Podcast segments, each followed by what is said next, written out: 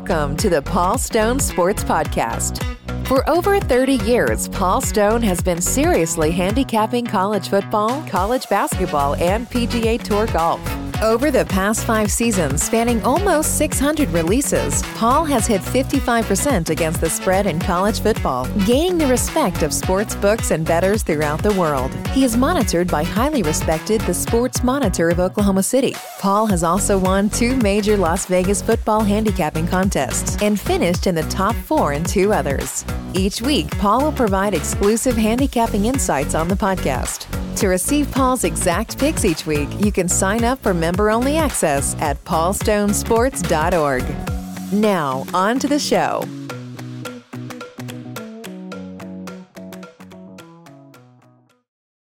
Well, today is Wednesday, March 1st, and for many sports betting enthusiasts, this is sort of the unofficial beginning of the college basketball betting season. Uh, not myself, mind you you know, I've been grinding uh, this thing out since the season's opening tip way back on November 7th. Uh, but some sports bettors don't engross themselves in college basketball for the entire loop. Uh, instead, they get v- involved, you know, pretty much once the calendar reaches March.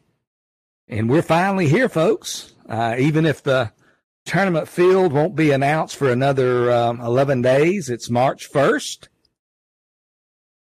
So I, um, by the power invested in me by absolutely no one, declare today the opening day of March Madness. Hello again, everyone. I'm Paul Stone, and this is episode 93 of the Paul Stone Sports Podcast. This week's version, titled The March to March, is over.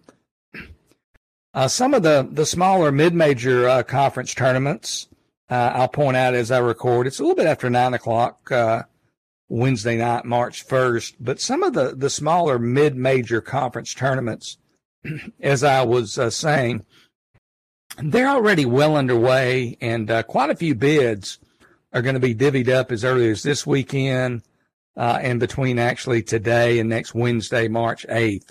Uh, the final conference tournaments, uh, including the SEC, uh, Big Ten, and some others, they won't hold their championship games until Sunday, March 12th, uh, the day of Selection Sunday. So, what I'm going to do during this uh, podcast in this week's version, I'm going to provide a few teams which might be worth a look during March Madness. Uh, if you're a regular listener of my podcast, and I appreciate it if you are, and I appreciate it if you're listening for the first time as well, or anything in between. Uh, but if you do listen to the podcast or have listened to the podcast in the past, you might remember uh, a few weeks ago I did something similar, and I got some pretty you know positive feedback talking about teams I thought might be uh, play on or play against teams uh, during March. So I thought I'd do something um, along those lines again since we are now officially in the month of March. And before I go into the teams that I, I like during the month of March, I'm going to go ahead and do my weekly uh, promotion of my service, Paul Stone Sports. Uh, after a three month run, which started in early November, went all the way through the end of January, where I hit more than 60% of all my official selections in college football, college basketball, and PGA Tour golf. February was not nearly as kind, uh, but we're still operating in the black in college basketball. It's still a winning season. And I understand, first of all, that many prospective clients are going to jump on board during a winning streak. And I understand that. But I ask the question is it not actually more prudent, or is it more prudent to get on board on the heels of a losing period? If, and this is a big if, but if and only if you're looking at a long term winning sports handicapper, you know, I believe that's really the case. I think at some point it corrects itself. And looking at our uh, basketball card tonight on Wednesday, March 1st, uh, the Texas TCU game still pending. Release TCU minus two uh, on the overnights Tuesday, February 28th for tonight's game. If that game ends up covering and they're winning by a dozen or so at the half, it will complete a 3 and 0 sweep of the college basketball card. So earlier had Maryland plus the points over, or rather Ohio State. I'll take that back. Ohio State plus the points over Maryland. The Buckeyes win um, comfortably outright, and then also release the Long Island Merrimack game, which went uh, well over the uh, well over the totals. So we're uh, in good shape with a two and zero oh start. Hopefully, we'll have a three and zero oh evening tonight. But if you're interested in one of my packages, either my college basketball package, my PGA Tour package, or my combination package, please visit my website paulstonesports.org. Again, that's paulstonesports.org. So first of all, as I get into these teams that, that I'm going to take a look at in March, I'm not going to throw out, you know, the very top team, you know, the Kansases, the Houstons, uh, the Alabamas and such. You know, those are all clearly very good teams, uh, but everybody's going to, you know, tout those teams, release those teams. We're gonna we're gonna search just a little bit harder, dig just a little bit deeper, uh, and I'll start it out though. One of my recommended teams is actually uh, in the major polls top ten, and uh, so I do have one team that's very highly rated, and that team's going to be the number six Marquette Golden Eagles. Uh, and first of all, Shaka Smart, when you look at his six year tenure uh, at the University of Texas in the NCAA tournament, Shaka Smart had exactly zero wins in six seasons at Texas. I'm a Shaka Smart guy. I like Shaka Smart, uh, but it's fair to call his time at Texas a disappointment. And you could even probably fairly call it a bitter disappointment. But Shaka, he's regained his his footing nicely. Uh, he's back in his home state of Wisconsin, again coaching the Marquette Golden Eagles. And as I record, Marquette, they've already clinched the Big East Conference regular season title. Uh, they are two and a half games ahead. Uh, mathematically, again, they have clinched. Uh, they are going to win or have won their regular season title, and now they'll uh, get ready for their conference tournament. You know, one of the things that I like about Marquette is the fact that they have a pair of quality guards uh, in their point guard, Tyler Kolek, uh, in their shooting guard, Cam Jones. Uh, looking at the game last night, uh, speaking of the road victory by Marquette 72 56 uh, over Butler last night being Tuesday, February 28th. Kolek, he had a fairly rare 2010 game. Finished with 21 points and 10 assists. Only had two turnovers. Uh, I mean, that's a big time performance. You got good guards. People talk about the importance of guards during March Madness. Marquette's got a, you know, a couple of real high caliber guards. Uh, they're still available. I looked at Circa earlier today to win the NCAA tournament and to cut down the nets in Houston on Monday, April 3rd. Still available at circa at 35 to 1. So the next team that I'm going to talk about is actually teams. Uh, kind of like in horse racing, it's going to be a paired entry and it's going to come from the ultra tough Big 12. Uh, you know, if either, uh, or, you know, certainly both of these teams get at large bids into the field, uh, their inclusion is certainly going to draw some criticism.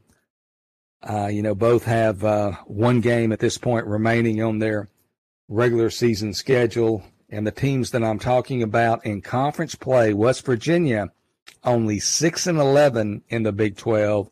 Texas Tech only 5 and 12. Both teams, though, still in the hunt for an at large bid. West Virginia closes its regular season by hosting Kansas State on Saturday. Texas Tech, meanwhile, entertains Oklahoma State. I'm not here, first of all, to debate whether either of these teams deserve to be in the field. I hear people talking about it. I was going to say ad nauseum, but you know, the, the programs I listen to tend to focus on college basketball this time of year. And I'm hearing a lot of talk about whether they belong, whether they don't belong. that's not what I want to talk about. You know, I, I don't have any control over that. You know, my business is pushing 11 to the window, trying to get back 10. You know, the way this thing works, guys and gals, somebody selects the teams. It's not you or I. Somebody else provides a betting line. It's probably not you or I. And then, and now, and only now, this is when we get involved, when we have the opportunity to state our case, to state our opinion. We, the betting public, get to have our say at that point once those lines are posted. We get to choose to fire on as many or as few of the games as we choose. So that's where we get involved. I'm not going to debate. Uh, certainly, there's um, you know programs for that and so forth. I'm not minimizing the importance of it, uh, but we're just going to talk about uh, what uh, I think these teams or one of these teams could do if, in fact, they even get in the tournament. First of all, I'm not a bracketologist, uh, but by, you know, I read things just like you do. And it sounds like West Virginia is likely going to get in the field if it defeats Kansas State in Morgantown on Saturday.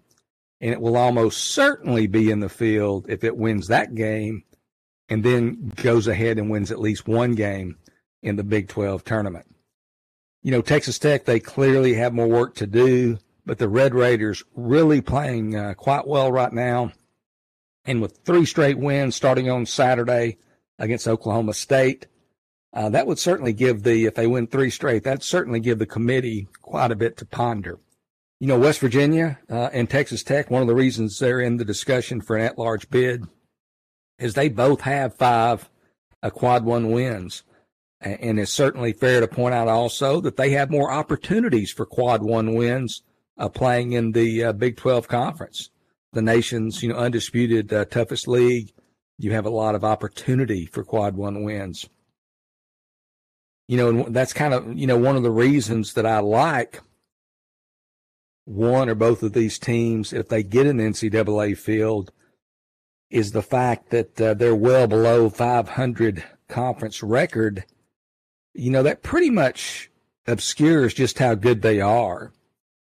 And, and, since, you know, West Virginia, obviously the more likely of the two teams to make the field, you know, looking at the Mountaineers specifically, I like the fact as well uh, that they have a guard uh, right now who's really playing at a, a high level. He's boasting a hot hand late in the season. Uh, and again, those kind of guys can carry you uh, to a victory uh, during the big dance. And the guy that I'm talking about is six-four shooting guard Erik Stevenson. Stevenson, oddly enough, uh, West Virginia is his fourth college team. Uh, he previously uh, did tours at South Carolina, Washington, and Wichita State before transferring to West Virginia in the off season. Uh, but welcome uh, to today's wild and wacky world of college basketball. That's the transfer portal for you. That's the world that we live in. But looking at Stevenson uh, over these last four games, uh, he's shooting almost 40% from beyond the arc in those four games. He has scored 23 or more points in each of the four games, uh, averaging 24 points a game in that four game stretch. From three point land, his last four games, 17 to 37. So shooting the ball well from long distance. Like the way Erik Stevenson's playing. I think West Virginia and or Texas Tech could win a game in the big dance if they indeed qualify for the tournament. Going to go with one more team before we give out a uh, comp selection uh, in the uh, golf tournament this week. This team's going to come from the uh, Big Ten, and I'm going to look at the Indiana Hoosiers. In Indiana, uh, they came off, they're coming off a loss, a lopsided loss, 90 to 68 at home uh, to the hands of Iowa. And that came just three days after completing the regular season sweep of highly ranked and bitter in state rival Purdue. But I'm not deterred. You know, I still believe the Hoosiers could make some noise in March. Uh, and one of the, you know, when I look at this Indiana team, one of the more attractive aspects to peeling back the layers on this team is the fact that the Hoosiers have not one, but two players on the offensive end uh, who can, you know, in my mind, literally take over a game. Uh, and both these guys have done it against big time opponents on big time stages. You know, first of all, to go over these two guys, if you follow college basketball fairly closely, uh, you're probably familiar with the exploits of uh, the Hoosiers six nine senior forward Trayce Jackson Davis. Uh, he's on course to receive at least some sort of All America mention at season's end. He could possibly even be a first team All America. Probably, uh, I don't follow those things closely, but I, I, would think he would be a first team All America because he's one of the very best uh, players in all of America in college basketball. His stat sheet, these are his averages, folks. Just to see how thorough and complete his game is, here's his stat, stat line for the season, averaging 20.3 points, 11.1 rebounds, 3.8 assists, almost four assists a game for a big man, and almost three blocks, 2.8 blocks per game. Guys active in all phases of the game, a big time player. And then the other uh, guy who is an offensive force, he's only a freshman, uh, but six six guard Jalen Hood uh, Schifino. Uh, he certainly has displayed uh, flashes of greatness, if you will, offensive greatness, uh, most recently in the Boilermakers 79 71 victory uh, at Purdue on February 25th. Uh, he's a, a guy who, uh, in that game, Hood Schifino, 35 points. Again, that game was on the road. It was against the nation's fifth ranked team. Uh, he hit 14 of his 24 shots from the field in that game. He also grabbed seven rebounds. And although, again, I acknowledge Indiana's play has been inconsistent, the Hoosiers have been somewhat uh, choppy this season, uh, to put it mildly. But I really like a team that has that sort of inside and outside scoring threat on their roster. Indiana at circa looked earlier today at their odds 32 to 1 uh, to win the NCAA title. So uh, you know, pretty good, uh, pretty good numbers there. You can get both Marquette and Indiana at over thirty to one to win the tournament there at Circa. Before we sign off to uh, tonight, I'm going to uh, give you a comp selection in this week's Arnold Palmer uh, Invitational, the stop on the PGA Tour. Early bird gets the worm because it starts early tomorrow. This is going to be in the Eastern time zone. Uh, so it'll start quite early for some of you. Uh, it starts again tomorrow morning, Thursday, March 2nd at Arnold Palmer's Bay Hill Club and Lodge there in Orlando, Florida. You know, some handicappers, guys who handicap golf, you know, they choose to avoid backing the previous week's winner. But I'm going to defy that approach. I'm going to back the winner of last week's Honda Classic. And the guy I'm talking about is Chris Kirk. He's matched against uh, Englishman Justin Rose in a full tournament matchup this week in the Arnold Palmer. Kirk, he's a guy who's been quite candid about his past struggles with alcohol, uh, which almost cost him both his family and his career. But he not only won last week's Honda Classic in Florida, but in his last four events, he also has two other third place finishes. So in his last four starts on tour, last week's victory at Honda, and then third place finishes in January at the Sony Open in Hawaii and the American Express event in California. He's also fared extremely well uh, at this week's venue, Bay Hill. He's finished in the top 15 here in each of his last four visits, uh, and that includes a fifth place showing last year. You know, Rose, he's played well here. He actually has a trio uh, of top three finishes in his 16 trips uh, to Bay Hill, but his last three visits to Bay Hill resulted in two miscuts and a withdrawal. Uh, Kirk's taking a little money today. Uh, some people have uh, have bet him a little bit in this matchup, but you can still find Chris Kirk at about minus 110 against Justin Rose, and that's my recommendation. Take Chris Kirk minus 110 over Justin Rose a full tournament matchup at this week's Arnold Palmer Invitational. Well, guys and gals, appreciate you listening um, and appreciate your uh, consistency for those of you who follow uh, and listen to the podcast each week or most weeks. For those of you listening for the uh, the first time, I hope you uh, continue to uh, to give us a uh, a look uh, as your schedule allows. But I hope everyone enjoys the remainder uh, of the week as we are in the month of March now, and the March to March is over. Signing off until next time, I'm Paul Stone.